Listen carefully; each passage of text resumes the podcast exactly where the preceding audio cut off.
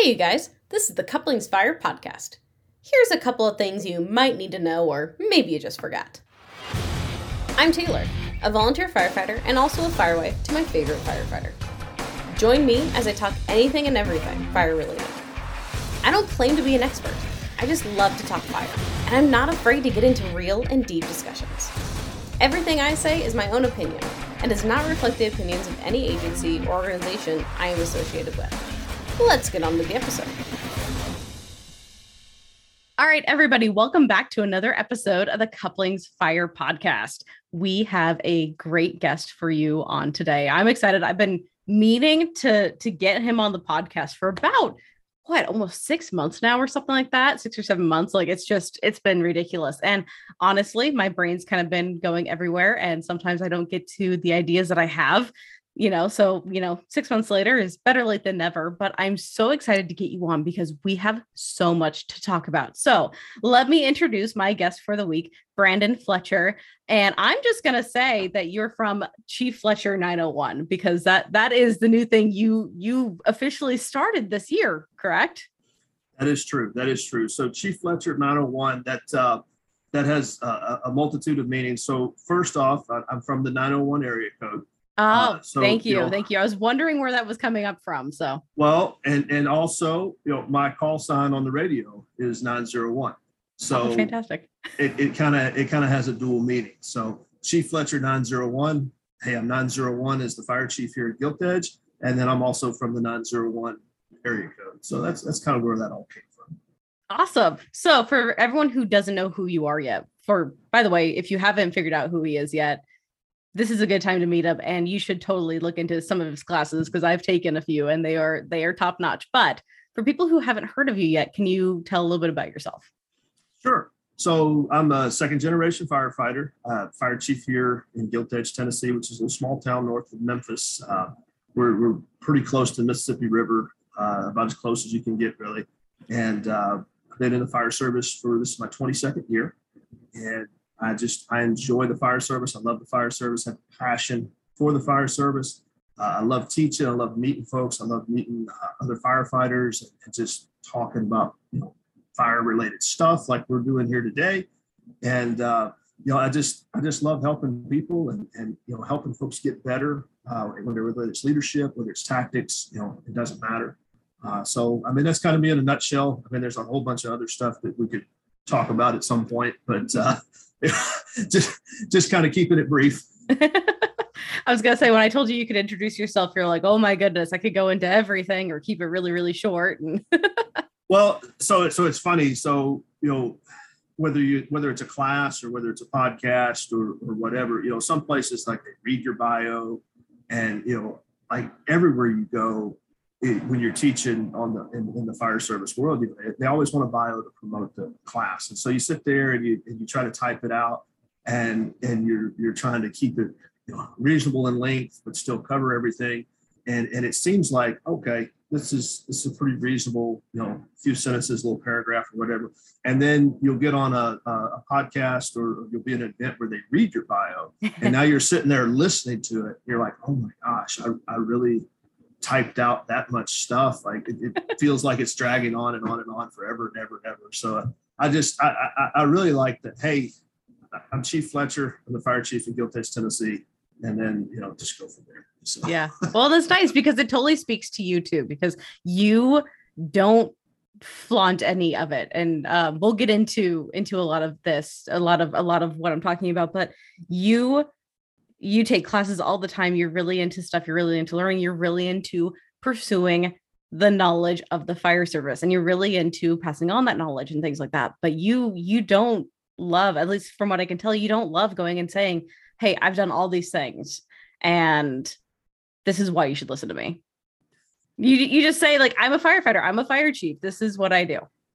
Well well the the whole hey i've done all this you should listen to me that kind of turns people off so oh yeah. uh, but but but I have a uh, I, I have a saying. I, I end most of my social media posts with "never stop learning," mm-hmm. and, and so I truly believe that. And you know, as a person, I, I don't like to not know stuff. Yeah. And then as a fire chief, especially anything to do with our job from firefighting to EMS to technical rescue to hazmat to whatever. You know, I don't ever want to be in that spot where I know absolutely nothing. You you can't know everything. Mm-hmm. Okay. But being able to recognize what you don't know and then taking a conscious effort to to improve. And so, you know, people will tell me it's like you just have like an encyclopedia of knowledge. And I'm like, well, I mean, that wasn't necessarily my intent. My intent was, you know, either I had a conversation or I had an incident where I didn't feel like I was adequately prepared to deal with that, uh, or I didn't know what I felt like I should know. And so when I have that happen, I, I get on a mission. And that mission is to seek out knowledge to not have that occur again where I feel like I don't know enough about what I need to make a decision about. Uh, that's exactly the way I feel like I come at it a lot is I, I see something, I'm like, I don't know enough. And okay, where do I learn this next from? You know, Exactly. what what do I need to do to fill in these gaps? and so with that too comes the the the journey okay I, I maybe had this one question that i wanted answered well you know you go take a class that you know covers that question and then beyond and so then sometimes sometimes that leads to more questions which then leads that to more always leads to more questions. What are you talking about? so you never stop learning and, and Yeah. if you ever reach that point I, I don't care whether it's a fireman or as a company officer or as a fire chief if you ever hit that point where you're like oh you know i don't i know enough i don't i don't need to go to classes then it's time to go Mm-hmm. So, Brandon, you've had what? What did you say? 22 years in the fire service, correct, correct? So, how did you get into the fire service? How did you find your way here? well so i grew up in the fire service uh, my fire department was founded in 1986 so i was four years old at the time uh, my dad was uh, a city councilman uh, for the for the small town of Gilt Edge that we that we live in. And originally, he had no uh, no ambitions of, of becoming a firefighter. He was just in charge of the committee to, I guess, uh, essentially do the the feasibility of starting a volunteer fire department here in Gilt Edge. And so one thing led to another, and next thing he knows, he's on the list, and he's taken the basic fire school, and you know and, and of course everybody you know when the department founded you know they're starting from scratch. Nobody had any any fire service background. Uh, maybe some folks had some training in the navy or whatever but but nobody had any formal fire service background. So that is interesting. Like, just so- the thought of like no one having any any knowledge of anything. and and so they had a recruit class that was that was taught locally uh, by uh, by a member of a, a neighboring fire department. And they essentially you know they trained and you know instead of just a recruit class they literally trained a fire department from scratch in in 1986 um, and so with that i just i grew up around it. You know like i say i was i was four years old. I, I can still remember you know watching the station being built. I can remember you know several of the trucks uh, you know the, the first tanker or, or tender if you're a nims purist.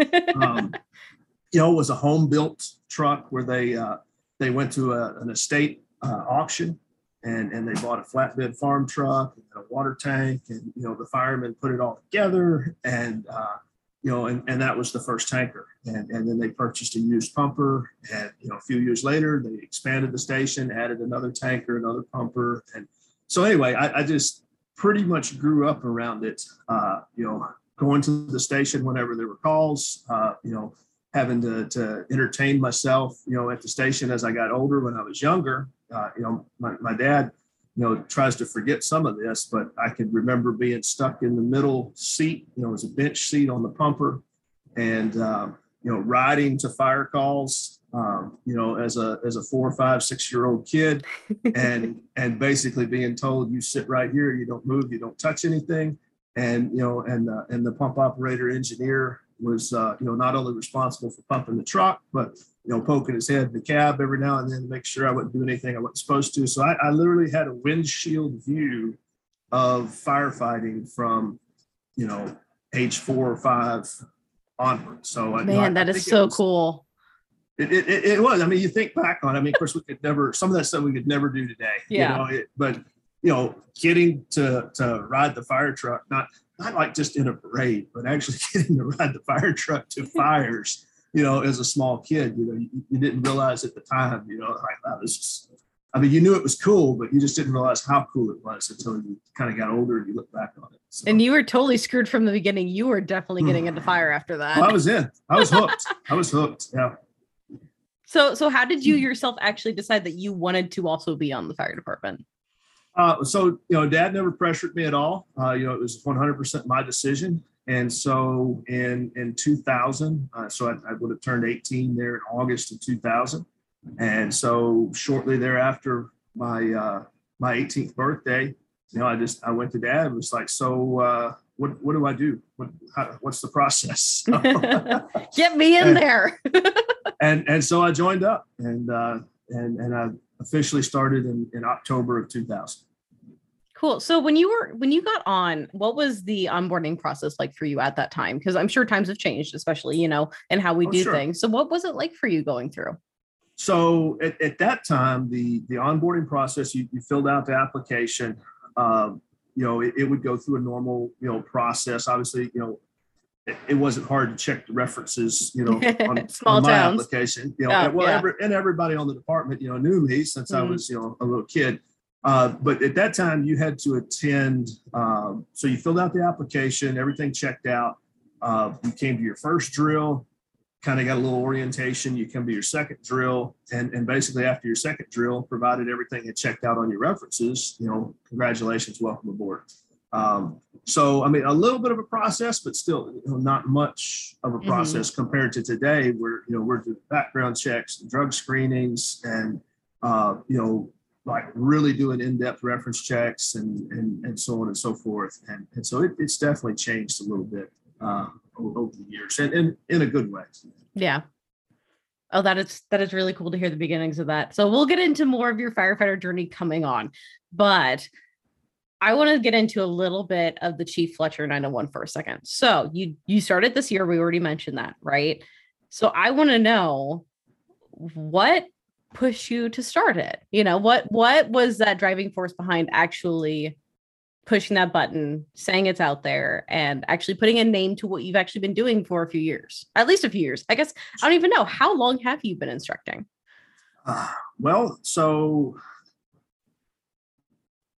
i guess it depends on how you want to, to define it so instructing locally mm-hmm. uh, I, I can take that all the way back to probably 2003, 2004. Mm-hmm. Um, as far as, as, as maybe teaching a lesson at a, in a drill, um, you know, formally teaching like recruits and, uh, and, and, things like that. Probably 2012, 2013 is when I started helping out with uh, some recruit programs. And then, um, you know, we ended up developing our own recruit program and, and then also teaching like instructor and officer one and all that stuff locally, but inviting other departments to to join in on that. Um, through the military, uh, you know, they pretty much, you know, as a medic, so I was a medic in the Tennessee Army National Guard. And so a lot of times when on, on a drill weekend or preparation for deployment, uh, the medical related task, you know, they would push to a medic. And, and so there's, you know, they, they have a task book for soldiers, much like we have in, in, some areas of the fire department. And so, you know, you have to do a annual, semi-annual refresher on these different soldier tasks. And so the medical related tasks and a lot of the hazmat or what we would, would call NBC, mm-hmm. um, so nuclear, biological, chemical, now known as CBRN, um, would fall to the medic. And, and so as early as 2002, I was, I was teaching soldiers uh, to, to perform those skills and validate those skills and checking those skills off.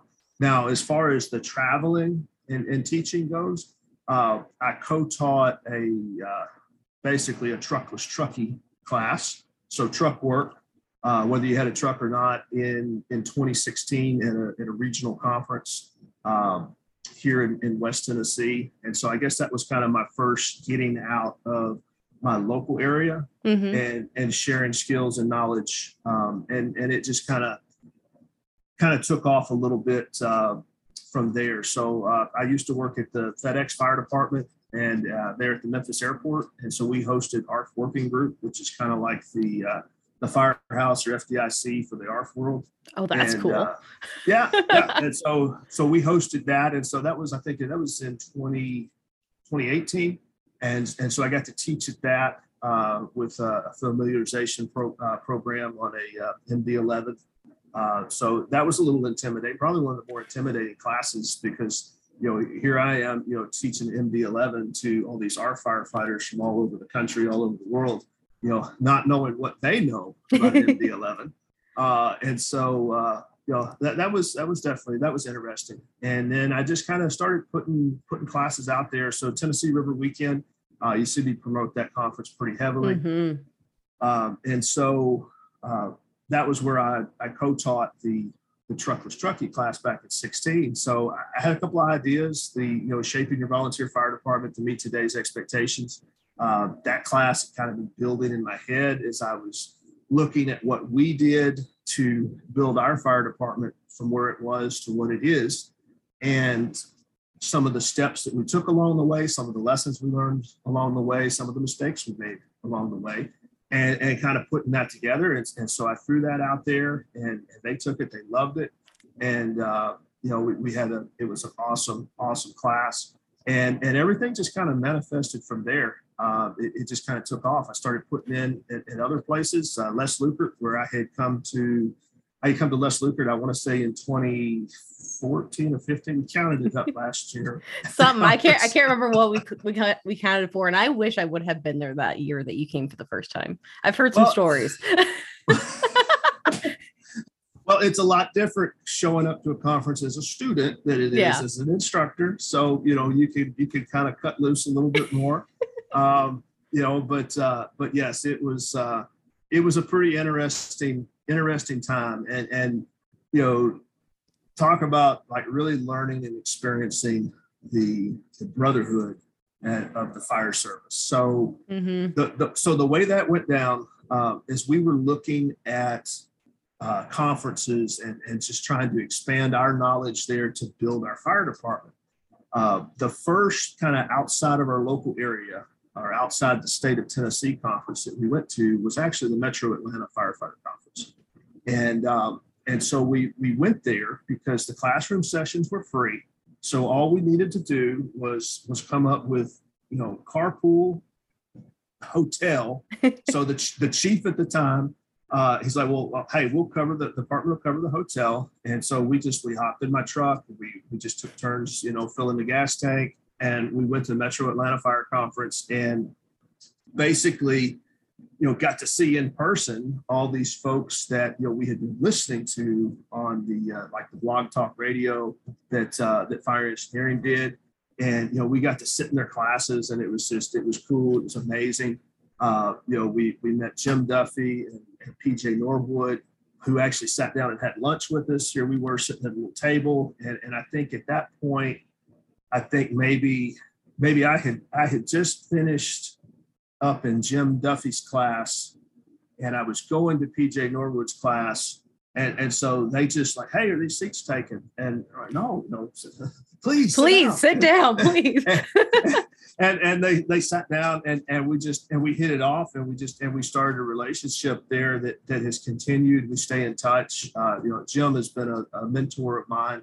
Uh, you know throughout my journey uh, you know through the fire service to to uh, you know from at that time I, i'm trying to remember if i may have been training officer at that time but so from training officer to chief uh, and so he's always been somebody i can you know shoot a message to pick up the phone call and so so we did that and so then we're looking and we really really really wanted to see mark von Ock. so we had been we had been following his stuff online uh, we had been adopting a lot of the stuff the big four and, and we were just like we got to see him you know and uh and it just was so weird so the les lukert conference popped up on a facebook news feed and you know, and of course Duffy and Norwood were going to be there, but Mark vonAppen was going to be there. So I like I sent it to the guys. I'm like, hey, you know, who wants to go to Nebraska? I mapped it. It's like 13 hours.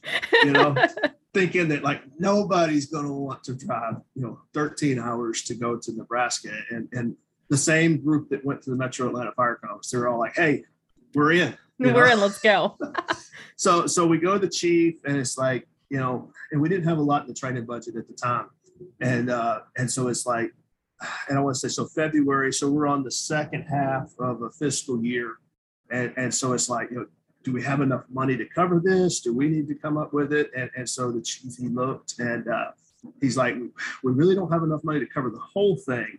But again, like we could do a split. We can, you know, we can do a, uh, you know, we'll cover the hotel and, and, you guys cover the conference or vice versa or whatever. So, so anyway, that's what we did. We loaded up. Uh, we all piled into like one room there in uh, in the hotel there at Kearney, and it wasn't the conference hotel. We learned a lesson, so from then on, we yeah. stayed at the conference hotel. I did that my uh, first year too. I will never do that again. and so so we come to we come to Les Lukert, but what was so cool about that was uh, so there was a guy that I served with in the guard. So my my first deployment, we had that was 0304. We had uh, I can't remember if it was 13 or, or how many folks it was. We we had a contingent from the Nebraska National Guard that was attached to our unit, um, and, and they filled in filled vacancies in our unit. And so I ended up becoming uh, pretty good buddies with uh, with one of those folks, BJ Carlson, who at the time was a volunteer in Minden, Nebraska. Okay. And so he would tell me about this conference that you know was just right up the road in this place called Kearney, and uh, you know, and I didn't think anything about it way back then, and uh, and it kind of it hit me when I saw that come out. I'm like, is that the same conference that he was talking about? So anyway, I reach out to him you know, I shoot him a message on Facebook. I'm like, hey, that conference you used to talk about, was that the Les Lukert Winter Conference? And he's like, yeah. And I was like, well, hey, we're signed up and we're going. Well, you know, by this point, he's moved on. I think he maybe was in Minnesota or something like that. Mm-hmm. But he mm-hmm. reached out to several of the folks on the board that he was friends with. And so the next thing we know, like Sonny O'Connor, uh, you know, Tim Linky, uh, uh, uh Shane Smith, uh, like all these guys, Tim Zender, they're all reaching out, like sending us messages on Facebook, like, "Hey, you guys are really coming 13 hours from Tennessee." and they were like, "Yeah." And, and, so it was like, "Hey, if y'all have any problems, anything comes up, just let us know." Uh, and, and, so, like before we even got there, we already were feeling like welcomed. And so, yeah. So, so we roll in, and I mean, I swear, it's like we rolled in like we, it, we were treated like celebrities it's like here are these here are these four guys that just drove 13 hours from Tennessee, and man, everybody just like the hospitality. It was just absolutely, it was unreal. And, and and so like we literally we we created friendships and bonds from that that that have lasted ever since. You know, we we see each other at FDIC, we see each other at other places. Uh, you know, I think we had a run there where let's see I, so i came and then i brought other people with me at times. Sometimes i came by myself. So but i continued as a student uh, on through whichever year that, that the conference had to take a break. And then i think covid yeah. maybe stopped it the next year. Well then the following year i'm coming back as an instructor. And so that was like holy cow you know that was just that was like coming full circle, right? And so then mm-hmm. you know, I mm-hmm. put it, I put in to to come back the next year, and and not only you know do they accept my proposal, which is always a good feeling because it's like it's one thing to get selected, it's it's another thing when they ask you to come back. Yeah. Um, and and so you know they asked me to come back, and then uh, I, I'm trying to remember. I think it was, if I remember. So so Chris called me. I'm at TFAC taking a class and he's like, "Hey, um, do you want to keynote the banquet?" And I'm like, "Yeah, sure." You know, I mean, like, totally, totally. He caught me off guard, and I'm like, "Yeah, yeah, yeah, yeah. I can, I can do that." And so, um, so anyway, it just it all came full circle. Uh, and then, and then the same thing with MAFC. Um, it, it, all came full circle. You know, MAFC was the, the first conference that we went to out of state, like I said earlier, and then you know I put in a packet to teach there, and, and they accepted it and, and brought me in. So I, I got to teach here in the 2022 Metro Atlanta Firefighters Conference. So it's so like cool. talk about you know like bringing it full circle. You know, it's like this is where the whole discovering conferences started, and now here I am.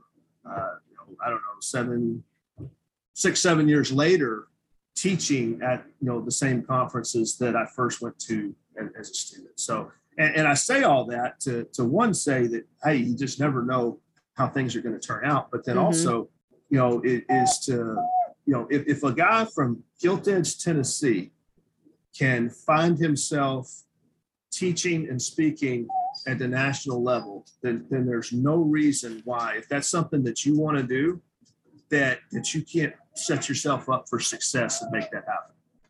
You just got to do it. You just got to put your name out there. You just have to submit the class. You just have to start talking to people. You have Absolutely. to start networking and, and making these connections and making friends with people. That's that's all you have to do. I mean, the worst people can say is no. And exactly. and even if it is a no, I mean, it's just you just try somewhere else again. You know, you just keep keep going. So on that, so several things. So so one, a lot of success is built on relationships. Mhm. Okay. And, and so sometimes, you know, people get upset with that, especially if you don't have the right relationships. You know, oh, Yeah. well, you know, it's rigged, it's not blah, blah, blah, blah. All right. So you got to, like you said, you got to put yourself out there. You got to talk to people. You got to meet people. Mhm. And you never know when something is going to happen just because you had a conversation. And I'll come back to that and, and kind of tell a story about that that just it just floored me. Um, but then also, yes, you, you can't be afraid of being told no. Mhm. And, and that's in anything. All right. Whether you want to put yourself out there to teach a class or to speak, or whether it's writing grants, uh, you know, we, we get a lot. So when you get a lot of success, whether you're as an individual or as a team, there's always a target on your back. Yeah. Okay. Kurt, Kurt Isaacson has to say, embrace the target. And, and I 100% agree. So when you start having success as an individual, like people want you to be successful, they just don't want you to be more successful than them. You know, that's the folks, you know, in your, in your Yeah. area, you know, and, and a lot of it's some ego stuff and, you know, people feel threatened and so on and so forth, you know, it, it, if you, if you got friends, so, so a buddy of mine, Justin Bailey and I, we joke, you know, we can be such good friends because neither one of us are threatened by each other because we're not next to each other. We're on completely opposite ends of the state. So you know, Yeah. nobody's comparing him to me. Nobody's comparing him, you know, uh, him to me or me to him. You know, and, and so we can just pick up the phone and, and just like pretty much just like let it all flow. Whatever's going on, whatever's got us frustrated, whatever's got you know, hey, what do you think? What would you do here? Um, but same thing as a as a team, as a high performing team. And if you don't believe me, look at the sports teams out there. Okay, and you've got the diehard fans of this team, the diehard fans of that team, and it's very, very rare that somebody will, you know, it, you know, we'll just all right. So if you're a Nebraska fan, who, who's Nebraska's uh, biggest rival? The uh, biggest rival, I'm gonna say Iowa. Okay, we'll, we'll go with that. I'm We'll actually that. so it's terrible because I'm actually not a football fan. So you know, but Okay. Well, well, let's just go Nebraska and Iowa. So, Yeah. you know, if, if you're a diehard Nebraska fan, you know, you're probably not going to acknowledge any success or anything that Iowa is doing well. Mhm. Okay. And and so, you know, I look at it. So from my perspective, I'm a Tennessee fan. Grew up, bleed orange and white, Tennessee Vols all the way, right? But I use a lot of Nick Saban quotes. Now I'll tell you, on, on game day, I despise the University of Alabama. I would just as soon see the University of Alabama lose every football game that they play. Okay. But but that doesn't happen. Okay. And the reason it doesn't happen is because of the team all right, not just the players, but the coaching staff and the process that the University of Alabama and Nick Saban has put together. And so I will use a lot of Nick Saban's uh, quotes and, and leadership material because it's obviously a proven strategy that works. Now, when you hear the naysayers, you know, they, they want to say, oh, well, he was unsuccessful in the NFL with the Miami Dolphins. And, you know, oh, he does this and oh, he does that. You know, well, if he was your coach, you wouldn't be saying all that you Mhm. know and, and so and that's the same thing so alabama sits on that pedestal and so most everybody that's not an alabama fan is excited to see alabama get knocked off that pedestal okay that's just the reality and it doesn't matter we can switch to baseball okay you know you've got yankees fans and then you got the whole rest of baseball that absolutely despise the yankees okay? Yes. you know and, and you can and you can go to other regions and see the same thing okay? So when an organization achieves success unless you're part of that organization you know you start to get a little jealous Mhm. okay? It's the same thing with fire departments. It shouldn't be. We're all on the same team okay? But when you see one fire department really starting to take off, really start to do stuff, okay, there, there's either, okay, hey, what are they doing? And what can we do? And, and you either you know adapt and you do that, or you're like, oh, that's too much work. It's a whole lot easier just to just to hate them. And, well, and that comes up with drama. That comes up within fire departments too, with firefighters on the individual level all the time, Absolutely. all the time. Abs- Absolutely. So you have one rock star firefighter, two rock star firefighters. Mhm. They're doing everything that's in asked of them and beyond. And then you've got the folks that, you know, are just there for the t-shirt or just want to do the bare minimum. Okay. And, and they don't want to celebrate the success of those individuals because individual success equals team success. Okay. I've Mhm. got to have high performing individuals. So to go back to Coach Saban, Coach Saban uses the quote, you know, mediocre people don't like high achievers and high achievers don't like mediocre people. And that is absolutely true. Okay. So when you got a group of high achievers, one, they're going to gravitate to each other because they have that common ground. Okay. So it's going to put a, a disconnect or separation between those that are satisfied with mediocrity. Well, those that are satisfied with mediocrity are going to come together because, again, that common bond. Mhm. Okay. So now I've got two groups. All right. And within those two groups, they're both going to resent each other. The mediocre folks are going to resent the high achievers because the high achievers are making them look bad. Okay. The high achievers are going to resent the mediocre folks because the high achievers feel like they're carrying the weight of the organization and the mediocre folks are just riding the coattails. So, Mhm. how do you mesh those groups together? And I'll give you a secret. The answer is not lowering the standard. Okay. And that is the biggest mistake that so many fire departments, so many fire chiefs make is they want to lower the standard or they're scared to raise the standard. Well, if I raise the standard, people will leave. Yeah. Okay. You hear Those that all the time. All the time. Those are the people you want to leave. Mhm. Okay. If, if you're going to leave the fire department because we raised the standard, then bye. Thank you for your service. Turn your stuff in. Don't let the door hit you on the way out. That's how I view that. Okay. I will take quality over quantity any day of the week. The other thing that you hear so many fire departments and fire chiefs are so scared. Well, I won't have a full roster. I, you know, I, you know, I, I need to have X number of people on the roster. Well, here's the thing: if I got 30 people on the roster, which would be a dream in an area like mine, okay, but if I get 30 people on the roster, but only 10 of them show up consistently, what what hurts if 15 of them walk out? Because the 15 that walk out aren't going to be the 10 that show up consistently. And the remaining five are either going to get with the program or they're going to trickle out the door as well. If I've got 10 people carrying a group of 30 and 20 of those folks walk out the door, have we really lost anything? Mhm. we, we haven't lost anything. You know, it, it- it's still the same people. Like when I generally have people leave the department, I don't ever have a high performer just in the middle of their peak performance, just walk out the door and say, I'm done. Unless there's a problem with the organization. Yeah. Like, Yeah. so, so when somebody walks out the door, they might in their own mind think they're a high performer, but I assure you they're not. When somebody walks out the door, it's been my experience as chief going back to 2015. When somebody walks out the door, uh, they may have been a high performer at one point. Okay. Probably not, but it's possible. Okay. They have usually slacked off.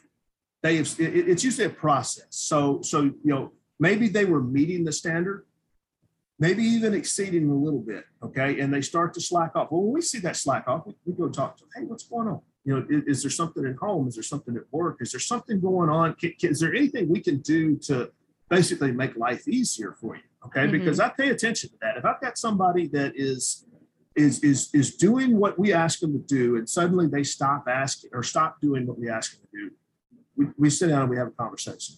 Okay. And, and that's if one of my officers doesn't catch it first. Okay. So generally, when folks leave the organization, they have tapered off to the point where the rest of the organization has already picked up their slack. So when they finally make that decision that, you know, I'm, I'm going to leave, the impact is minimal to the team because the team's already been carrying their weight for the last three or four months. Okay. that so I, I don't get too worked up over, you know, oh, folks are going to walk out the door because you have a high standard, right? I Mhm. am recruiting folks that either are high achievers or want to be high achievers. Okay. If when I sit down with a new recruit, I literally like I put everything out there in front of them. Like this is all the training that we are going to require you to do. This is how much time this is going to take. You know, because I, I really, if there's any doubt in your mind, I want you to say, hey, this is not for me, or mm-hmm. take the application and just not come back. Okay. I don't want there to be this, oh, we're all giddy and excited and we want to be a firefighter and, and you know, and then bam, it hits you in the fat face. Just and, oh. and, and we're yeah, we're halfway through your training where we have committed time of our people to conduct that training, and you're like, oh, this isn't for me. Mm-hmm. Oh, wow, okay, wow. You know, so now like three or four or five, six folks that can that, that put on your training just wasted their time. Okay, and, and, we're out. Whatever, whatever we invested, whether it's time, whether it's money and energy, you know, all three. Uh, so I, I make that push for you know, look, we're a high performing organization. We want high performers in the organization. We're not recruiting mediocrity here. Mm-hmm. And, and so when I travel and teach, and I teach that class, that is a point that I that I drive home in the volunteer fire service: quality over quantity. You know, generally it's the same story. All right. John Salka says the same circus, different clowns. Mm-hmm. Okay. Mm-hmm. I gosh, I wish I could like take credit for that, but but because I because it's so true. If you travel and you go, it, it doesn't matter, pay, combination, volunteer.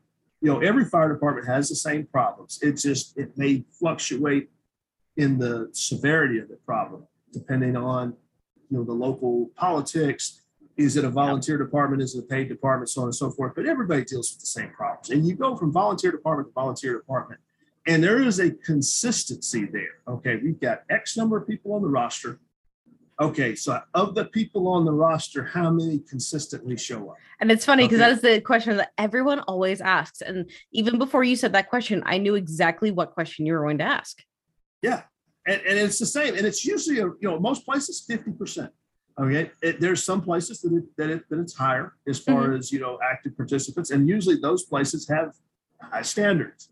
Um, and and so uh, it just it, it's funny that you sit there and you think, oh, my organization, you know, we've got the worst problems in the world, blah blah blah. No, you don't. You've got the same problems that everybody else has. You know, mm-hmm. and and and the difference is how you deal with it and how you manage it. And so you you have to have a leader that's willing to put themselves out there. Now, some of that's compounded because a lot of volunteer departments elect their officers. Yeah. Okay. So if you make an unpopular decision, you know, you raise the standard, you know, maybe people don't leave, you know, maybe they they get mad and they vote you out at the next election. And so I'm fortunate that I sit in a position as a municipal fire chief that I'm appointed by the mayor and board of aldermen.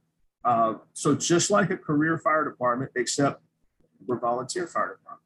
Uh, so, so we don't have a private board. We don't have, you know, our board is the mayor and board of aldermen. Mm-hmm. Uh, and, and so with that, I'm in a position to to be able to do a lot of stuff that that not every volunteer fire chief can do. So I appoint my officers.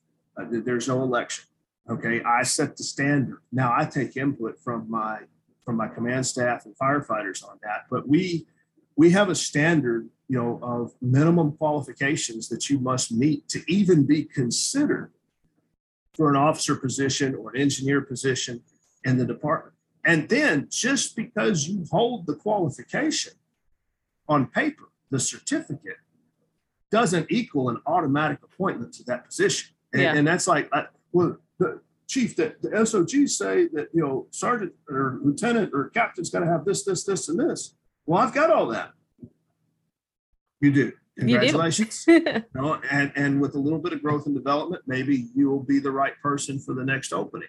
Um, but, you know, it, it's just like in recruiting the high performers. You know, okay, so you've met the minimum standard, right? That's the minimum standard, mm-hmm. the minimum standard. And, that, and that's what folks don't get. They, they think that they get a certification and and now that's that's the end all be all you know and, and i've had this conversation with, with a lot of folks in the special operations discipline.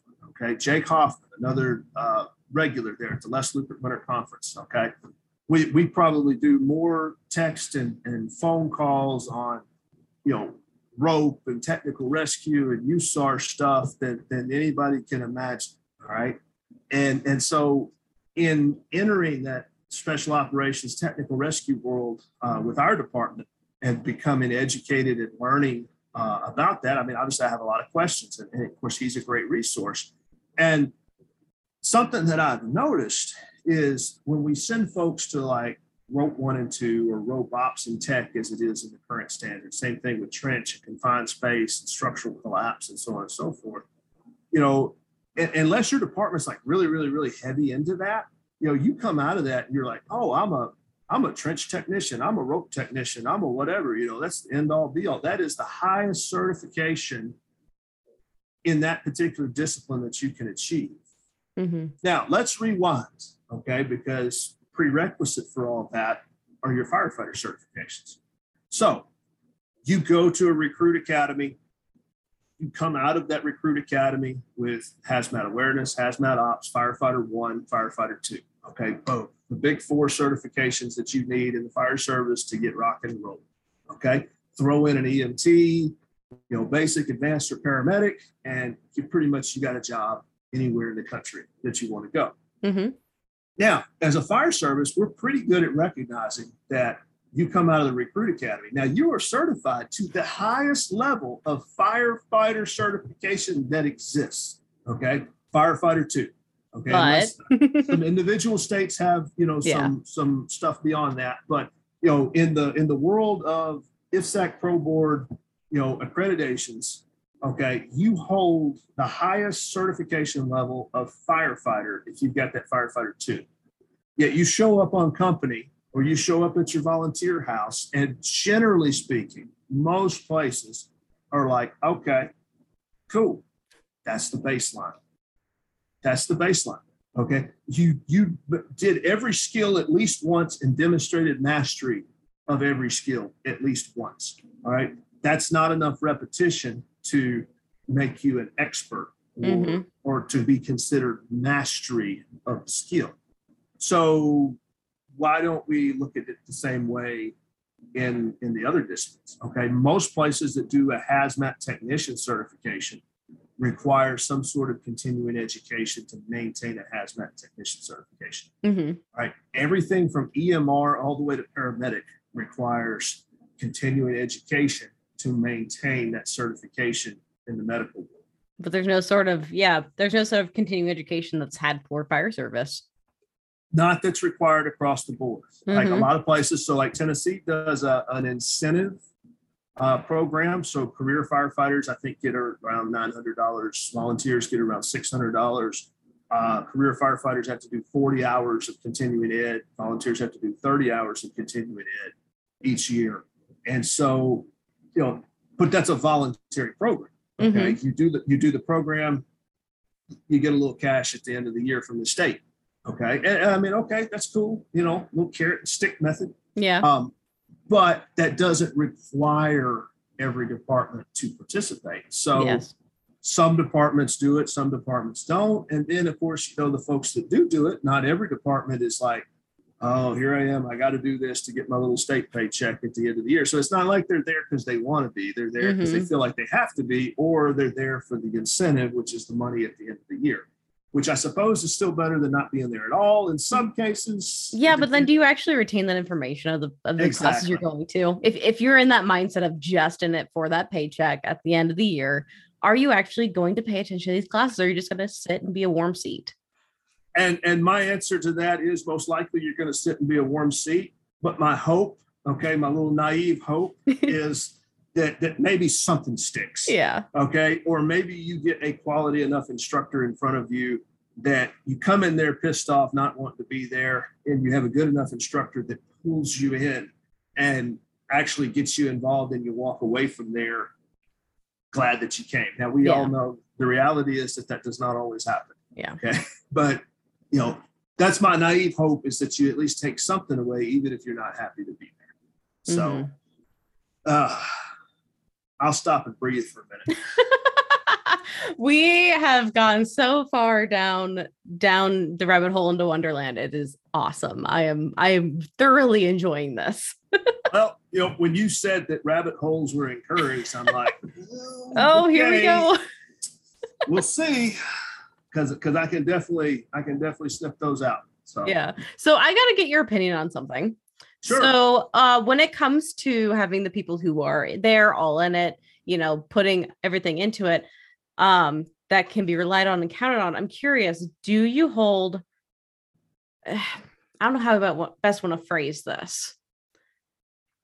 When it comes to operational work and organizational work, do you have different not maybe not different standards but different feelings when it comes to members that are you know they come to a decent amount of the calls but they aren't necessarily the great performer there but they do more on the operational or on the organizational side and vice versa.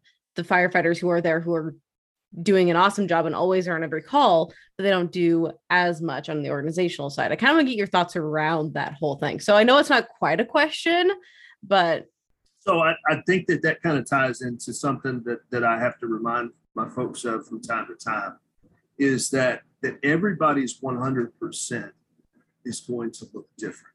Mm-hmm. Okay. So so if you've got somebody that's uh, young, single, no, you know, like maybe they haven't like found their career, you know, that they, they maybe, you know, kind of have a job that's just a job for a while uh, and, and so they're all in. They're dedicated to the fire service. They got nothing else happening in their life. They're at the station pretty much every waking hour that they have free time. Okay. Mm-hmm.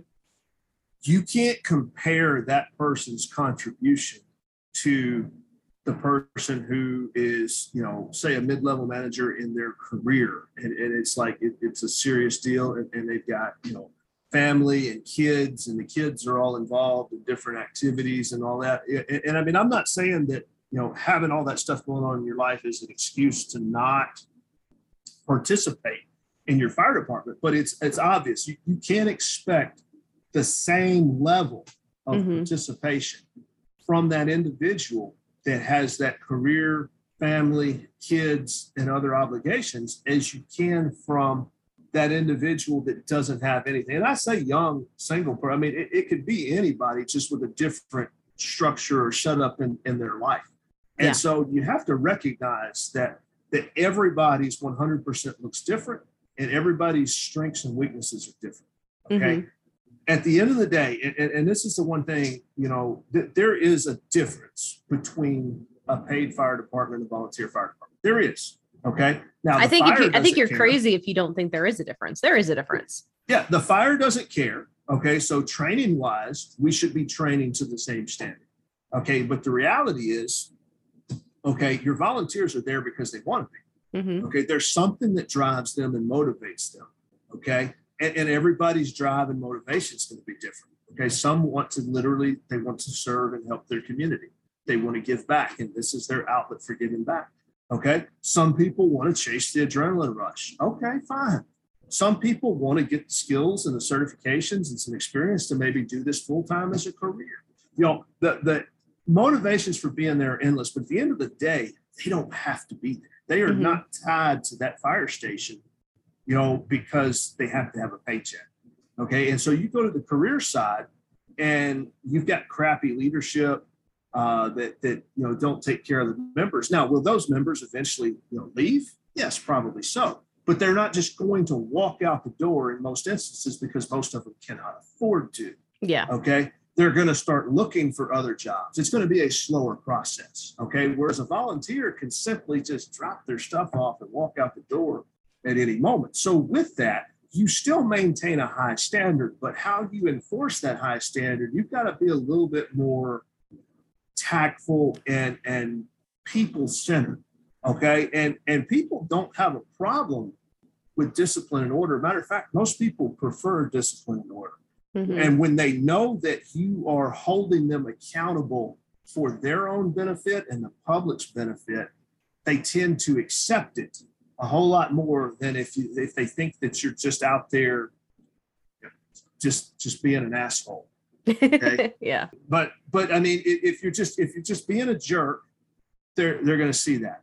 Okay. They're also going to see if, if they know that you're holding them accountable because you care about them, they're also going to see that and, and they're going to receive it a whole lot differently. And, and the thing is, here's the secret that, that so many folks don't don't understand. they're like, oh, oh, you're a fire chief of a volunteer fire department. Like that's some sort of, you know, like little slide or little dig. Oh, just just a volunteer. Yeah. Okay. And and so it's like, you know, if you would take the principles of volunteer leadership and apply them to a paid fire department, can you imagine the success that you would achieve, the morale, you know, which is a metric, by the way, that nobody wants to talk about. There are a few folks talking about it, but generally speaking, nobody wants to talk about because here's the problem with that. Okay. It, it goes right along with, you know, we will save more lives through fire prevention and community risk reduction than we ever will pulling people out of burning buildings. Okay. That, Mhm. that's, It's a fact. It honestly is a fact. fact. and, and we can accept it, even though we cannot back that up with numbers. Now, you know, keep the whole statement in perspective. I'm not saying that we shouldn't train on search. Yeah. I'm not saying that we shouldn't put victims first. Okay. I'm not saying that we're not there for them. We are. We are there for them. We should be training on search. I love the search reformation. Okay. We should be absolutely searching every single piece of survivable space that we can find inside of a structure. Okay. Mhm. Whether we got to enter it through a window, whether we got to enter it through a front door, I don't care. Okay. Absolutely 100% committed to that. All right. But I'm also 100% committed to community risk reduction on top of that. So I can't sit there and say, you know, we can track when we install smoke detectors. Okay. That, hey, this smoke detector that we installed alerted these occupants and they were able to get out. And so, you know, we can call that a save. Okay. Mhm. Do we do we know that they wouldn't have woken up and gotten out if the smoke detector wasn't there? No. We we know that the probability is less of survival if there's no smoke detector. So we can kind of we can track that to a degree. All right. But I can't always track that, you know, hey, we went and did this fire pre- prevention presentation at this organization, and that because of that, we prevented a kitchen fire from ever occurring because there's no way to know that. Yeah, there's no way to know that the fire would have happened or wouldn't have happened. And so you flash back to morale as a metric. Well, I don't have a, a spreadsheet or a pie chart or you know something that I can put up in front of you and say, this is the morale of your fire department. Okay, you can do some things like some surveys, some individual sit down conversations with folks and, and kind of gauge it. But I feel like in this world of data and numbers that that we just we're so obsessed by the the the uh, the quantitative data and making decisions off of that that we basically ignore anything that we cannot produce quantitative data for. So you look at morale and nobody really stops and examines that. Okay. So so morale is absolutely a metric. So when when you treat people right, okay, going back to old Mark vonAppen, you know, do your job, treat people right, all out effort, all in attitude. So when you're doing all of that, okay, and and the morale steps up, man. Now on the career side, you you pay them a good wage, you provide them good benefits. They've already got the greatest job on the face of the planet, Yeah. and then and then you treat them right. The possibilities are endless the possibilities are absolutely endless. So, and, and that just that whole concept is just missed by so so many people. Well, it's it's so tough. I could only imagine being a, a career chief or in the leadership of the career side. Just and you know, you have some of this where you do have a city board to to talk, you know, that that is who is above you. That is who you who you um answer to and stuff like that. But like having them to answer to, having your people to answer to, having to figure it all out and make sure you stick with the budget, make sure you stick with all this stuff. And and you know make sure that people actually want to have a good job there and just putting it all together that must be a nightmare I don't understand why anybody wants to be a fire chief.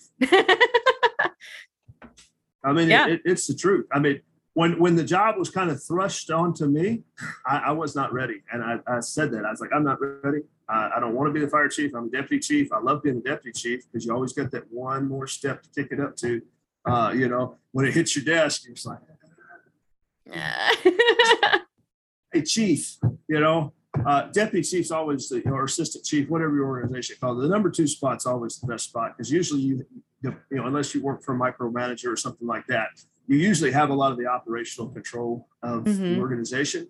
But then you, you you always got that that one person you could pick the phone up and call if it, you know, there's some benefits to it. But So- I mean, oh, sorry. I Go, work no, go through- ahead. I, I, I I work through it, you know, I mean, and here I am. So, uh, you know, but, but yeah, I, I really wanted to like spend a few years in that number two role before ever even thinking about jumping to the number one spot. So if this isn't too much into it, why if if you can't see why people would do it, why did you take the job then? I'm curious. Well, uh, What so- what was your thought process behind that? I don't know. Like so it, it, it was basically so the chief at the time um he had uh he had reached a promotion point in his career and, and so he did a lot of really really high high dollar contracted work uh, Mhm. worked, worked for for a company that that does like multi-million dollar projects and, and so he he had kind of bumped up into that um you know the the fire chief's role you know I thought I thought he was doing great. You know, he, he felt like he wasn't able to participate enough. Uh, you know, he was great at handling the administrative side. Uh, you know, making sure the bills are paid. You know, get, getting approval for stuff. Uh, but but he felt bad because he wasn't able to put in the time and and be visible to make the calls. You know that that he felt like he should as the fire chief. Um, and, and we understood that. And, and, and the thing was like nobody was bad. Like nobody was like, oh man, the chief's never here, blah blah blah you know, I- everybody understood. It's like, hey, he has promoted up in his, you know, full time job to where he can't show up for everything like he could before. mhm. Uh, you know, but he was still getting all the administrative stuff done. And so I like I begged him and begged him, like, stay on as the chief. I mean, you had basically he had given operational control to myself as the deputy chief and and to captain who's now the deputy chief. Uh, and and so it's like, all right, this is a good system. Let, let's let's keep it going. A- anyway, he, he was like, no, he said, uh, he said, I'm I'm gonna tender my resignation effective whatever date, and I'm gonna recommend to the council that you know that you be the fire chief. And so I was like, okay, okay, all right. So I'm negotiating now. You know, it's like the the stages of grief. You know, the, Mhm. you know, denial, and you know, so so now I'm like, okay, so this is like the middle of the fiscal year. I was like, "W- would you stay on at least till June 30th so that I can start as fire chief on a fresh budget cycle? Okay. And so he he agreed with, you know, uh, he, he, agreed to stay on until the June 30th of, of 2015, and I would take over as chief on July 1st, which is our fiscal year um, in, in the city and, and a lot of places in Tennessee operate that way. Um, and so that was that was all I could talk. That's all I could talk him out of. Um, but I mean, as far as uh, you know, why did I take the position? Uh, one, I'm, I'm not sure that I fully understood just everything that I was getting into. Um, you know, I had a pretty good handle on the operational side of it because I, I come from the training officer's position to the deputy chief role and was still kind of driving the training. We didn't necessarily have a dedicated training officer at that point. So I was still kind of filling that training officer role. And because I was around and available, you know, making a lot of the calls. So operationally, you know, I was in command of most incidents. Um, so I got that part. You see, all that part's the fun part. yeah. That's the that's the sexy part of, of, of the, the chief officer role, still getting to go and, and, and play. Um, I, I had no idea what I was moving into on the administrative side, uh, as far as tracking budgets and purchases. And, and, you know, I talked to a few folks and I came up with a few systems. Like, so I would, I run a spreadsheet, um, where I track all purchases in real time. So when I make a purchase, uh, whether it's invoice, PO, credit card, whatever, you know, I, I have the entire budget on line items and spreadsheets. And I know there's there's software programs that can do that, but if you know how to use Excel, you can also build it yourself and not Yeah. have to, a lot cheaper. yeah, not have to pay for all that. So, you know, prior to that, and there's still a lot of places that do this. Um, you know, it was the the the town recorder kept all of the the numbers as far as what had been spent in each line item. And so, like sometimes, like if you had a big purchase, you that's email or call, Uh, you know, I know one town not very far up the road, they still kept a, uh, a paper ledger Mhm. for the budget. And so like the fire chief would have to call over to city hall to get somebody to look in the ledger to see how much money was left in the line item before they made a purchase. And I'm like, ah, wow. I was like, I, I think I can simplify that. So anyway, I, I- I got my little spreadsheet, and so I, I'm able to track that. But you know, you just didn't know all the politics. You know, the you know working with other chiefs and other organizations and other departments, the state, you know, fire chiefs, and and, and just politics from every level, from national, state to local.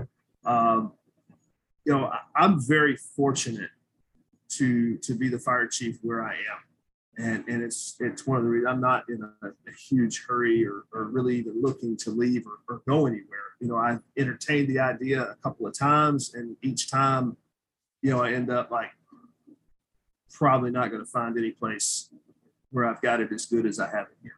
Mhm. And so, um, so, I, so I'm very fortunate on that end. I mean, I, I- I see other places, uh, you know, there, there's other, there's jobs that come open locally, you know, in, in different areas and, and folks will call me, it's like, hey, you know, you apply for that. I'm not, no, I can give you a whole list of reasons why I'm not gonna, not gonna deal with that mess, you know, congratulations to whoever gets it. So, um, but yeah, I mean, it, it is, it's, it is a lot of headache, you know, the political side. I'm very, I have a very supportive board.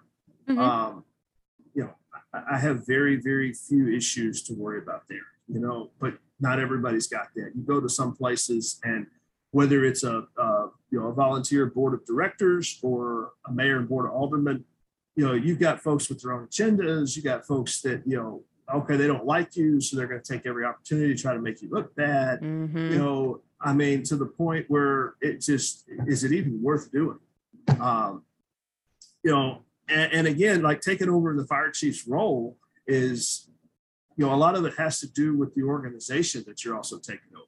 You know, so I was also very fortunate to to take over an organization that you know I had been a part of.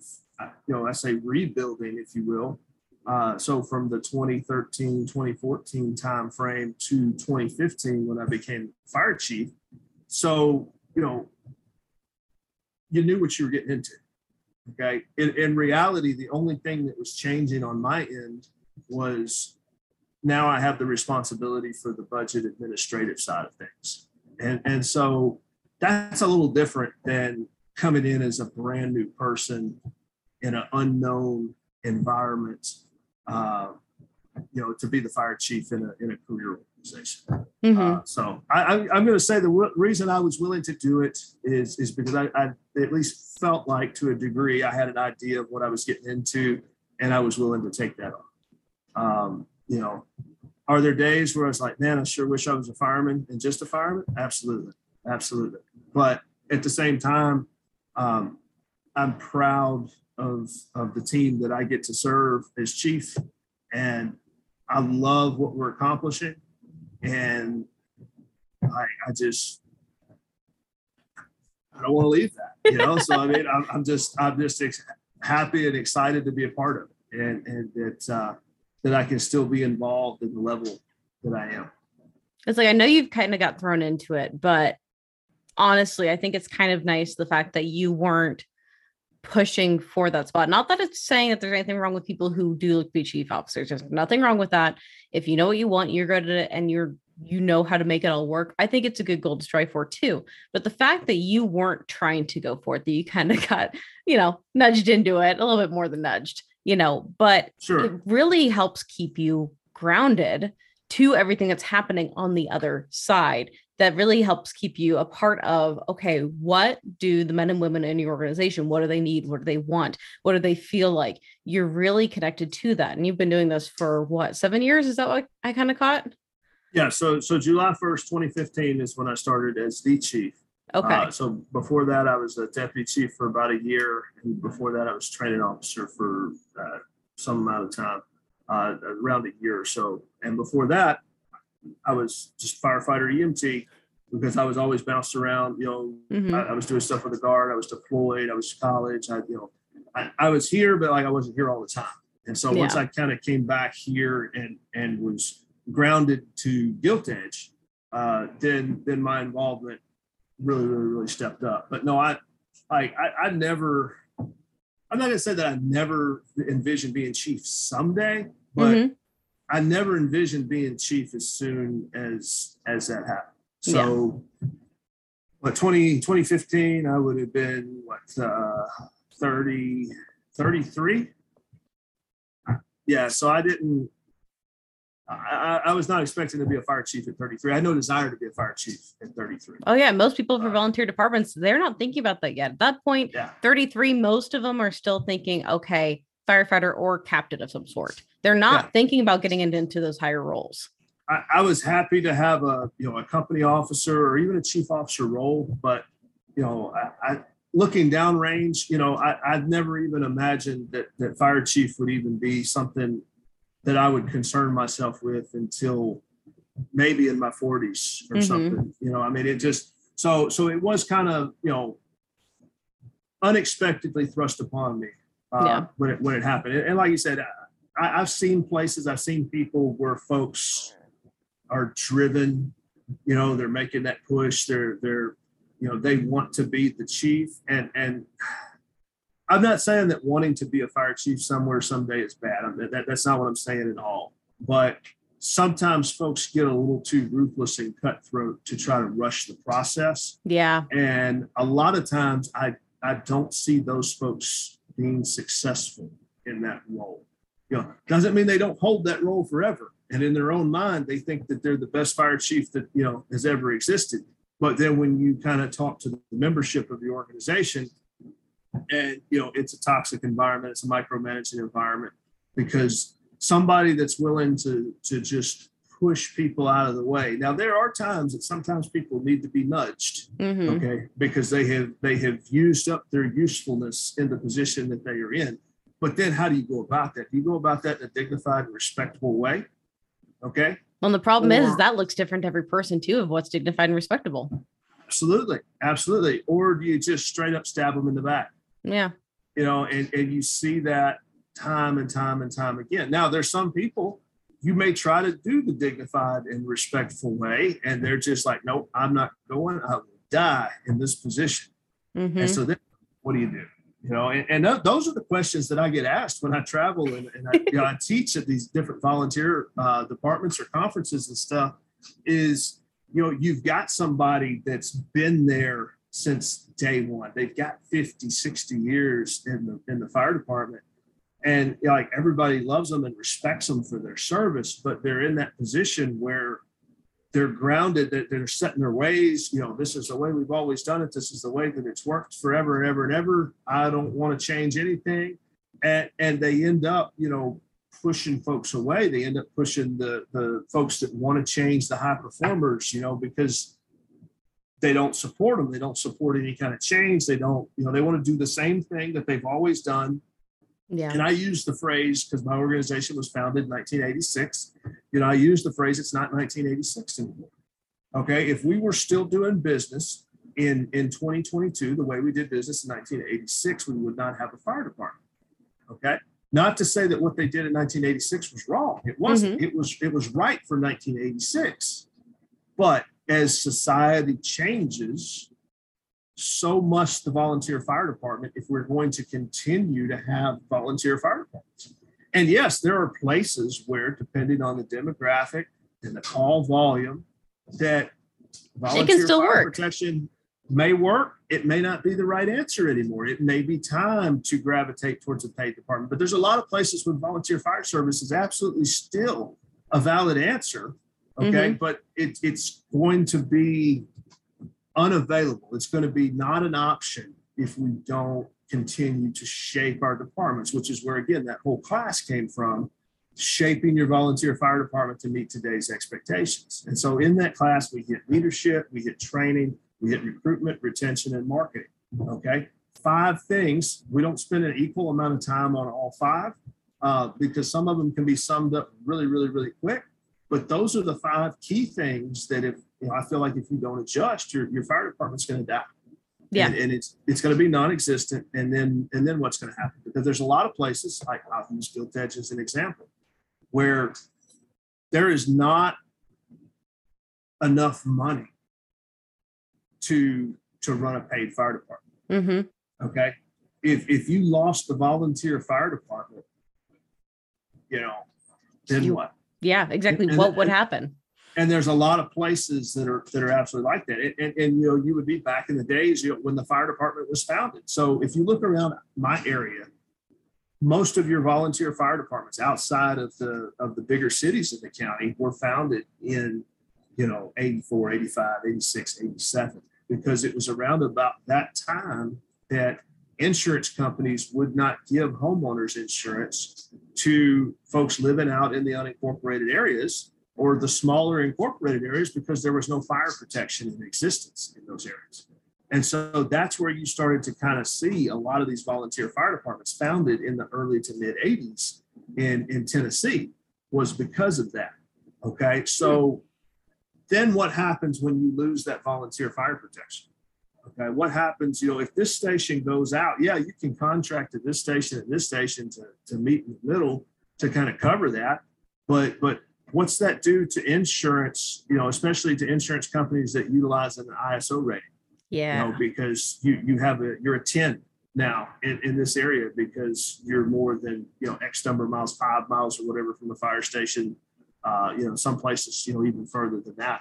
Like I don't even know how it works in like places like Nebraska, where you guys have like fire districts that are, you know, hundreds, if not thousands of square miles, you know, and there's a station right here and they're responding all the way out here, you know, which I get if there's not a lot of houses, you know, it's mostly like grass and brush and, and stuff like that. But you know, Still. what what does ISO and, and uh, you know insurance premiums look like in, in those areas for fire protection?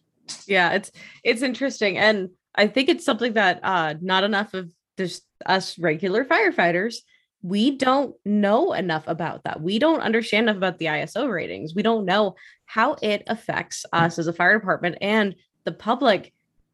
They have no reason to know that. I can guarantee you most people i know if i told them about iso ratings and that it affects their insurance they have no idea what i'm talking about.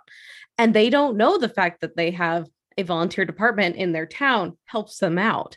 They don't realize that, you know, what the response time is or what they have on the rigs or anything helps that out and actually increases, you know, increases the standings that actually lowers everything. They have no idea.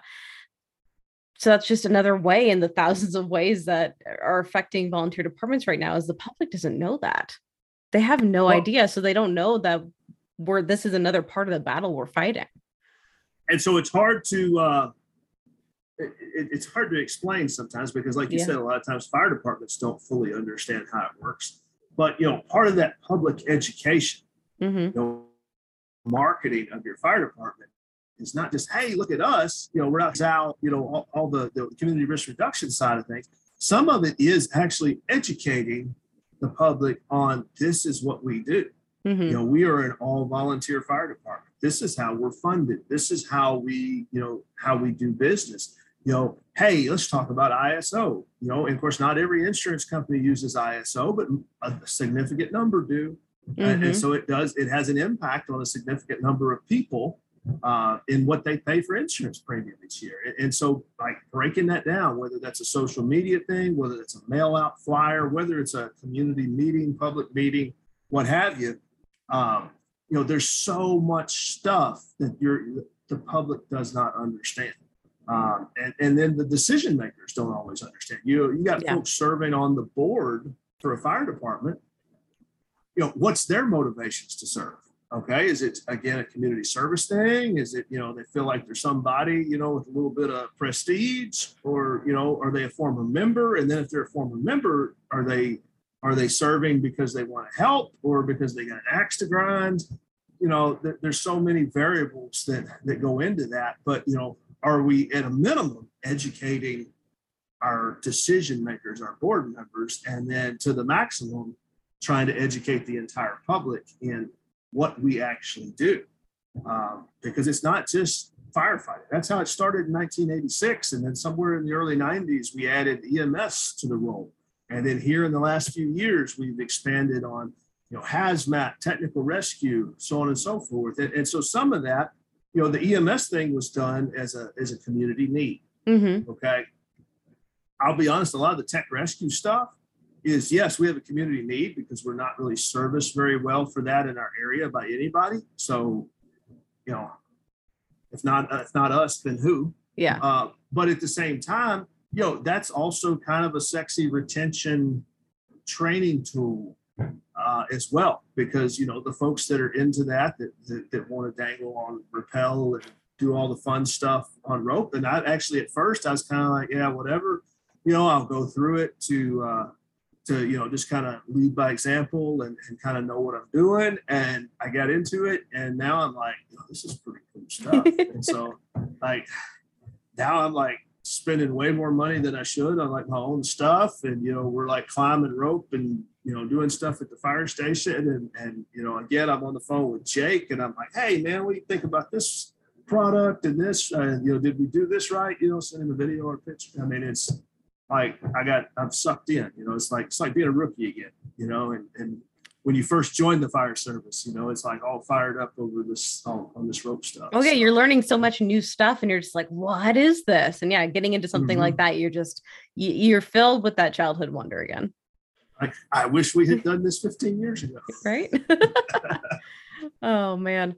Um, so we are definitely going to have to do another episode because I don't think we touched most of what I wanted to talk about this time around. Um, well, all right. So so throw it out there. Well, we we, we got uh, we got nine minutes. So so what what can we cover in nine minutes? Well, well, but this well, is not your time limit. Yeah, I know, I know, I know. Um, well, I I want to go on to the last section of the show because this is something I put on every section and does not have to be finished in nine minutes, but I want to put it in here. But that, yeah, I'm just I'm actually kind of happy we didn't make it to everything because some of these other topics deserve full episodes for it. Like there's one specific one that I, I won't mention to the people listening, but like it'll be a teaser here. Actually, you know what? I will mention it, so it'll be a teaser. It's the the grant process. It's the FG grants and stuff like that. I cannot tell you. I I really want to get into that at some point because I am extremely interested to hear your take and the background of like the behind the scenes of some of it. You know, so so so on that i will say so so we're sitting in august right now. So yes. you know they, they just made the first round of awards uh, a couple weeks ago. And then in typical fashion they they they then stopped and they didn't do anything last week or, or, or the week before. Uh, but anyway they're starting the award process for afgs and then uh, safer or fpns one of the two will follow. Uh, and so i say all that to say this that probably just going on their normal schedule November, December, January timeframe, because with FEMA, you got to give a, at least a three month window, and you still may be wrong. But November, December, January timeframe, the application period will be open for the next round of grants. So if we're if we're going to do a show on on the AFG, uh, which kind of you know also kind of works to promote a, a class. It's a, a, new class. I'm actually mm-hmm. teaching for the first time in November. Uh, and, and so it, it's AFG strategies for success. Uh, if we want to get into that, then we probably want to hit that in that November, December timeframe, right around the time that the application period opens. So, so and that's fresh. exactly when what my brain was thinking right now. Like get you back on then, and yeah, yeah let's just go ahead and make that a plan already. Is that we're getting let's you back on? Yeah. If, like we, if we do it in March, you know, then it's like the period's already closed. It's not going to open again until December. So, you know, if we time that right, then, you know, people are sitting there like, what am I going to do for AFG this year? we, can, we can maybe give them some ideas. Yeah, that'd be perfect. Oh man. Okay. So, so yeah, a little teaser there on that subject because I I am extremely excited for that subject. And some people may be like, oh, that sounds boring. I promise you, we will not make it boring. it won't be boring. so, okay, so let's go on to the last section of the show here. Well, and after that too. Sorry, sidetrack. After that, there's still other stuff that I wanted to go over too. So yeah, we're just gonna have to keep getting you back every few months or something to go over all these things.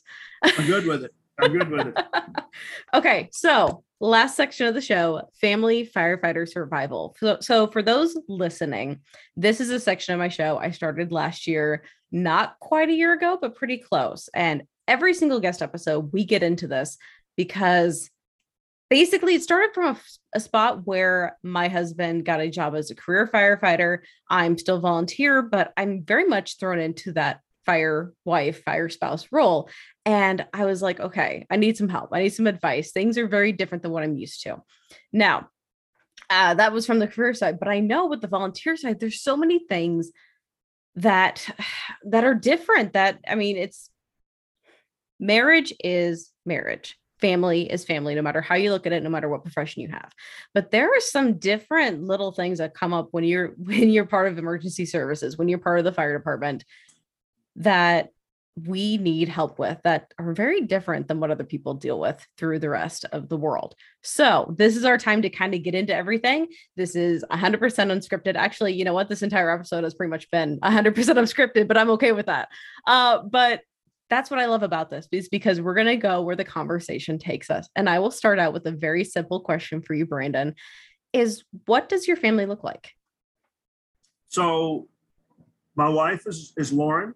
Uh, we've been married. Uh, uh, so you had to you had to put me on the spot there. Oh so, no.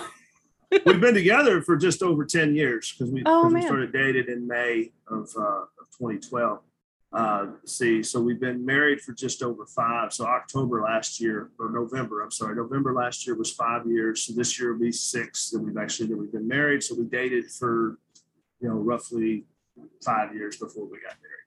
Uh, I say I, I have a daughter uh, who graduated high school back in uh, in May of this year, and and so she has uh, she's moved back to Georgia uh, with her mother and is taking college classes and everything. I think she's starting out doing doing online stuff. So uh, you know, it's just me and my wife, and and we have uh, two dogs and a cat, and you know, an, an empty nest, and it's it's wonderful. So uh, no no plans to to make any more additions. Uh, you know, she may try to you know sneak another dog or a cat in there, which you know I don't know. I got one of the dogs here. Let's see here. Oh, oh, she, she ran away. She ran away. She's been jumping up on me here. She's she's pretty small, so when she jumps up like nobody knows. But uh, so yeah, that's uh, that's my family. Oh, fantastic. Okay, so when when you met your wife and everything, so obviously you were you were into the fire uh, obviously the fire department stuff like that since you've been doing it for 22 years you hadn't quite gotten to those chief positions quite as of yet and whatnot. What did she think of all of it when she i know you can't necessarily put thoughts into her head you know or, or translate for sure but what was that like? Well so at the time we were both uh, living in martin going to college at, at mm-hmm. the university of tennessee martin. And and so all she knew was that I was on, on the volunteer fire department back home, and so when I would go home on the weekends or the days that I didn't have classes, that you know I would run calls and you know and I would try to make trainings you know when I could and stuff like that. So you know when we first started dating, it, it wasn't really a huge reality thing for her because it was it was like a, just a distant thing. It's something she knew I did when I wasn't there in Martin. Mm-hmm. Uh, and so it wasn't until we moved back to Gilt Edge full time where I guess she kind of got the uh, the awakening of uh, how much time you actually spend with it. Of how much is is involved, and and so with that too, I mean, like our call volume, uh, you know, we we run uh, around about 550 calls a year, and you know, you go back to to 2012, 2013, you know, we were in the 200s just barely breaking 300 calls a year. Dang. And and so you know you look at the increase we've seen over over the last 10 years you know so the the pager going off every day sometimes multiple times a day you know that's uh you know that took some getting used to and mm-hmm. then you know the the training every monday night and then training two Thursdays out of the month in addition to every Monday night because we do our special operations training on the oh. second and fourth Thursdays, and then we do our, our fire and EMS training every Monday night. On top of the number of classes that we host, uh, you know, there at the at the fire station, you know, whether it's state academy classes or we bring in you know outside instructors and then when we were teaching a countywide recruit class, you know, I, I used to kind of jokingly say, and it was like kind of jokingly, that you know I'd almost get divorced every time we run a recruit class because you know it's 300 plus hours for the recruits. Well, that's 300 plus hours for the instructors on mm-hmm. top of all the time spent coordinating. And which at that time I was still I was on shift, uh, so I was doing the full time and the volunteer side of it. it. It's a whole lot easier now that I just teach and consult and, and basically kind of run my own business and, and do some contract work. Uh, so I, I, pretty much I work as little or as much as I want, and uh, it's it's a whole lot less stress on everybody involved. But not everybody's yeah. in that situation, you know. So I mean, you're working a full time job, you're volunteering, uh, and, and, you're at a department that has high standards. Um, it is a definite balance, and then you know, as we talked about earlier, not everybody's hundred percent looks the same. And so you know, you take that person that has the family and, and extra obligations that they're involved in you know what they're able to dedicate to the department is not going to be the same as as that person that does not have those obligations so. So what you're you're saying yeah during those recruit classes you know you would uh, uh, almost get divorced and things. So what what did you do together? How did you work through that? Was it just a lot of talking? Were there certain things you did together? How how did so, you make that work? so communication is is key in all relationships okay? Whether that's marriage, whether that's dating, whether that's in the firehouse, uh, or or wherever you work full time. Communication or poor communication or the lack of communication is like 99% of the time the root of all issues. Okay. Either you didn't communicate, the communication was misunderstood, okay, or interpreted, you know, incorrectly, right? Lack of communication, failure to communicate, or just failure to receive and interpret the message properly is is, is the biggest issue. So yes, um, so a lot of communication. It, it, definitely took a lot of communication to to make things work, and and generally, and and, and that would fall to both of us. You know, mm-hmm. um, you know, a lot of times she wouldn't communicate her unhappiness until you know it had built to a certain point. Okay, and I wasn't necessarily the best at, at communicating everything that was going on all the time, you know, in advance, you know, so it would be like, we're human. Hey, I got this going on tonight, you know, and, and, it's like the day before or the night of, and, you know, I didn't let her know. And so that just compounded. So once we kind of got the communication aspect of it down, then it, uh, that kind of, that kind of smoothed out. But, you know, running the recruit class too, you know, it wasn't just a communication factor or, or at least the factors leading up to the communication, you know, oftentimes involves stress. Okay, so so my wife is a Chamber of Commerce director. Okay, so she she's the executive director of the Tipton County Chamber of Commerce, and and so with that, you know, she has a very stressful position where she has to deal with politics and and a lot mm-hmm. of stuff. Mm-hmm. Okay, so I have a fire department that I uh, you know lead and, and and run so there's the stress that comes with that then there's the recruit class that i was also coordinating Okay. Plus, I, you know, I had a full time job, plus, you know, whatever needed to be done around the house. And so, you know, I'm trying to make all this stuff happen uh, on my end. She's trying to make all her stuff happen on her end. And, and because that's just a whole lot of high stress coming together, you know, that kind of led to some of the communication barriers that we had to work through. And we did work through. Um, one thing that I, that I did uh, and, and we were just talking about this the other day. It was actually one of the, the favorite trips that that uh, that she said that we've ever been on. Um, so I went out to CERTC uh, in Pueblo, Colorado. Took the uh, LMSTI class, which is I think Leadership Management of Surface Transportation Incidents. So basically a hazmat incident command class. Um, great class, by the way. Highly recommend. And the way we set that up was so I drove out there.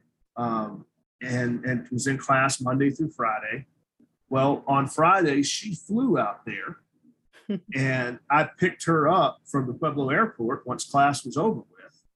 Okay, we stayed a night in Pueblo, then we drove out to Mesa Verde, Durango, Silverton, all that area. Drove through the mountains, saw all kinds of cool stuff. Uh, you know, went to Dodge City on the way back, checked out the museum there, and then you know, and came on back home. And so, you know, by combining that, hey, honey, I really want to go take this class. I'm going to be gone for a week in Pueblo. But what do you say? We fly you out there on Friday, and then we do like a little four day getaway on top of. Uh, and so we ended up ended up uh, we had a similar thing set up where uh, classes got canceled, but you know COVID screwed up a lot of stuff with a lot of the training, and so I was set to take uh, separately two different two week classes at the NFA. Well, then when the reschedule happened with COVID, I ended up with both of those classes scheduled back to back. Oof. In, in February. So I was going to be at the NFA for four weeks. Wow. Which which I was good with.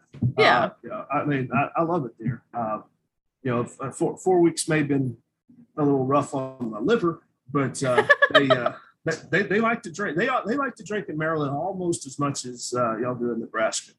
Um, but uh, so so what we worked out was because we knew how the schedules were. So in the two in between the two two week classes, same deal. She was going to fly out there, and she was actually going to come out on Thursday because the class graduated early on Friday. So we had all day Friday, Saturday, Sunday. She'd fly back on Monday.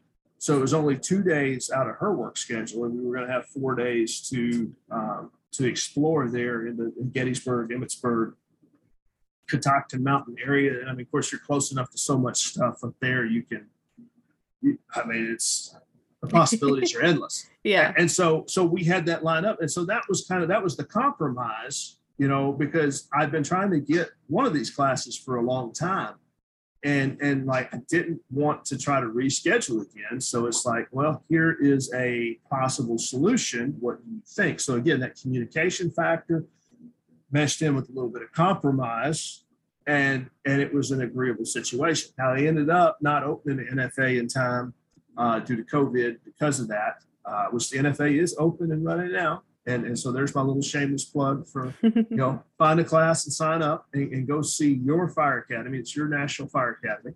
Uh, but but again, that was kind of the whole idea was you know the communication, the compromise. How can we take this and, and take it from okay, we're going to be apart for a week, two weeks, however many weeks, and combine it together. Say, okay, look, yes, I'm going to be gone for two weeks at this class, but let's turn this into a cool little family deal and let's go someplace that we've never been, you Yeah. know, and and make those memories. So, uh, so a lot of it is uh, again open communication and dialogue and and then being willing to kind of figure out some kind of compromise in there to to to take a turn a negative into a positive Well, I think one cool thing I see in your story too, and in talking about the trips you're taking and and doing things with your wife, um, is you're you're definitely making the most out of a small amount of time that you get together for that. You are, and it's not necessarily that you're like running around doing everything, but you you make that time together so important and so focused on that. And it just it makes it more than just a day sitting at home watching TV doing nothing that you could be sitting at home, you're actually going and enjoying and creating memories with each other. yes yes so so that is absolutely important um is is is turning that negative into that positive and, and Mhm. you're absolutely right yes we so so i don't go to the class and so we have that together time you know we're watching a movie we're watching tv we're watching whatever And it's nice, but it's, it's fun, but we do that a lot. So, you know, here, here, you know, using the Pueblo trip as an example, you know, yeah, I could have come, you know, straight home, you know, gotten home, you know, sometime on Saturday and then, okay, we're together. But instead, you know, on Saturday, we're like at the National Sand Dune uh, National Park. You know, we're in Durango, Colorado. On Sunday, we're at, Mesa Verde. Mhm. Uh, you know, so I mean, like, I, I think that's way cooler. well, it is, and there's something about those emotions that then hit different too. Because, uh, well, before Chris started his fire academy last year, we went on a trip to Kansas City for a few days, and the memories that we made going to Kansas City for those few days and doing those fun things together, and exploring new things we haven't seen before. It stay it was able to stay with me through that academy and help get me through it. Whereas if we would have just stayed home and been on the couch or done things around town for a few days, it would have been fine, but it wouldn't have helped carry me over through that. So making Sure. those other memories to to to look back on and keep you held over for some of those times to me is a big deal just because those extra emotions put with it. I, I think you nailed it right there. It, it, it's it's a bigger. Uh, I don't know the exact word that I'm looking for, but but but it's it's a Mm-hmm. bigger emotional event, a positive emotional event Yeah. that that gives you that carryover through some of the negative, you know, separation. Mm-hmm. Awesome. All right. This has been amazing to get to talk with you, Brandon. Well, hey, I appreciate it, and like I say, we we still have a, a ton to talk about. I told you before we started. I was like, yeah, hour and a half. Yeah, we're not gonna. We, we We're- won't hit everything. We don't want to hit that. oh, that's fantastic. So yes, we will get you on for November, December. We'll get you scheduled for it, and everybody just just be excited because he will be coming back, and we'll begin. The next thing we'll be going into will be all that AFG stuff because I am excited to get into it. And then, of course, we'll get you back on another time after that to hit even some of the more things that we had on the list that we didn't get to yet. So I'll have to figure out how to screen share here on the, on the Zoom. You know, for for, the for AFG. G1, uh, I'll I'll walk you through it. We'll be able to do that. Just Sounds good. Sounds good. Perfect, perfect. Well, Brennan, how can people find you then? Okay, so I, I am pretty easy to find. Uh, if you throw in the uh, the, the Chief Fletcher 901 in uh, in Facebook, uh, that page should pop up. Uh, if you just Google Chief Brandon Fletcher or search Chief Brandon Fletcher on uh, LinkedIn, that will come up. And then I, I had to think, I had to word it differently. It's still Chief Fletcher 901 on Instagram uh, I, I'm still kind of getting into the whole Instagram thing and, and trying to reach reach that off audience. But like I, I, I couldn't do like the same dashes or place. I think it's like Chief underscore Fletcher nine zero one. I don't know. There's maybe a dash or an underscore it, but either way, it there, it's easy to find. Throw it throw it into Google. Uh, there, there's some stuff that'll come up on on Firehouse as well. Um, and if you haven't signed up, the early bird special ended yesterday, but there's still plenty of time to sign up for Firehouse Expo 2022 in September. It's the last week of September in Columbus, Ohio. Uh, I'm doing a pre-conference workshop there, shaping your volunteer fire department to meet today's expectations, and then a regular conference uh, presentation on views from the other side of the desk. So there's my shameless plug for Firehouse. And those But, are uh, fantastic classes. Yes, I, I Oh. did both of those classes at the uh, at the Les Lukert uh, Winter Conference uh, last year, and and actually the views from the other side of the desk has kind of been modified a little bit uh, from how it was taught there at Les Lukert. I changed it up just a little bit because like some folks were enjoying it, but it, but it was getting a little it was a little technical, uh, and so I tried I tried to pull it a little bit out of the out of the technical side of leadership and, and more into the fireman side of leadership. So uh, if you if you've been through that presentation before, like I say, it has been changed up a little bit. It's a little bit more fireman friendly. So, well, if nothing else, I love retaking classes. That is like one of my things. I love doing it because you you pick up on so many different things when you take it a second time. Your life Absolutely. circumstances have changed. Sometimes you just hear something different. Sometimes the conversations that happen in the classroom with the different people attending spark a new conversation. And and so funny you say that because I tried to teach my classes in a way that they're discussion driven. Now AFG Mhm. strategies is probably a little bit less in, in discussion and, and probably more of me explaining, but views from the other side of the desk and shaping your volunteer fire department are both discussion driven classes. So no two classes are the same. So I, I think uh, uh, the, the first year I taught at Les Lukert, I taught three classes of shaping your volunteer fire department. All three of them were different uh, Mhm. even though it was at the same conference, you know, with people from Nebraska. All three sessions were different because of the discussions that came up. And, and I think last year I did uh, two of that class plus the the views from the other side of the desk, and so Yeah. the two the two versions of shaping your volunteer fire department were were different. So uh, absolutely, your life perspective, circumstances, just general knowledge of the subject change, and so when you sit through it again, it's it's kind of like, oh wow, I didn't get that last time. So I highly encourage retaking classes. Awesome. Well, everybody, uh, thank you for coming by and listening. Brandon, thank you so much for being on. I can't wait to talk with you again in a couple months. Sure, I, I'm looking forward to it as well. Thank you for having me. Of course, this has been awesome. All right, you guys. Uh, as always, I have no idea exactly what I'm talking about next week, but I know it's going to be a fun one. So have a good night, day, whatever time you're listening to this, and I will catch you on the next episode. See ya.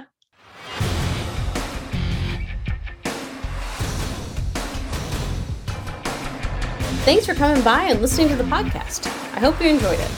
Be sure to leave a rating and review wherever you're listening. Follow me on Facebook, Instagram, and YouTube at Couplings Fire Podcast. See you next time, everybody.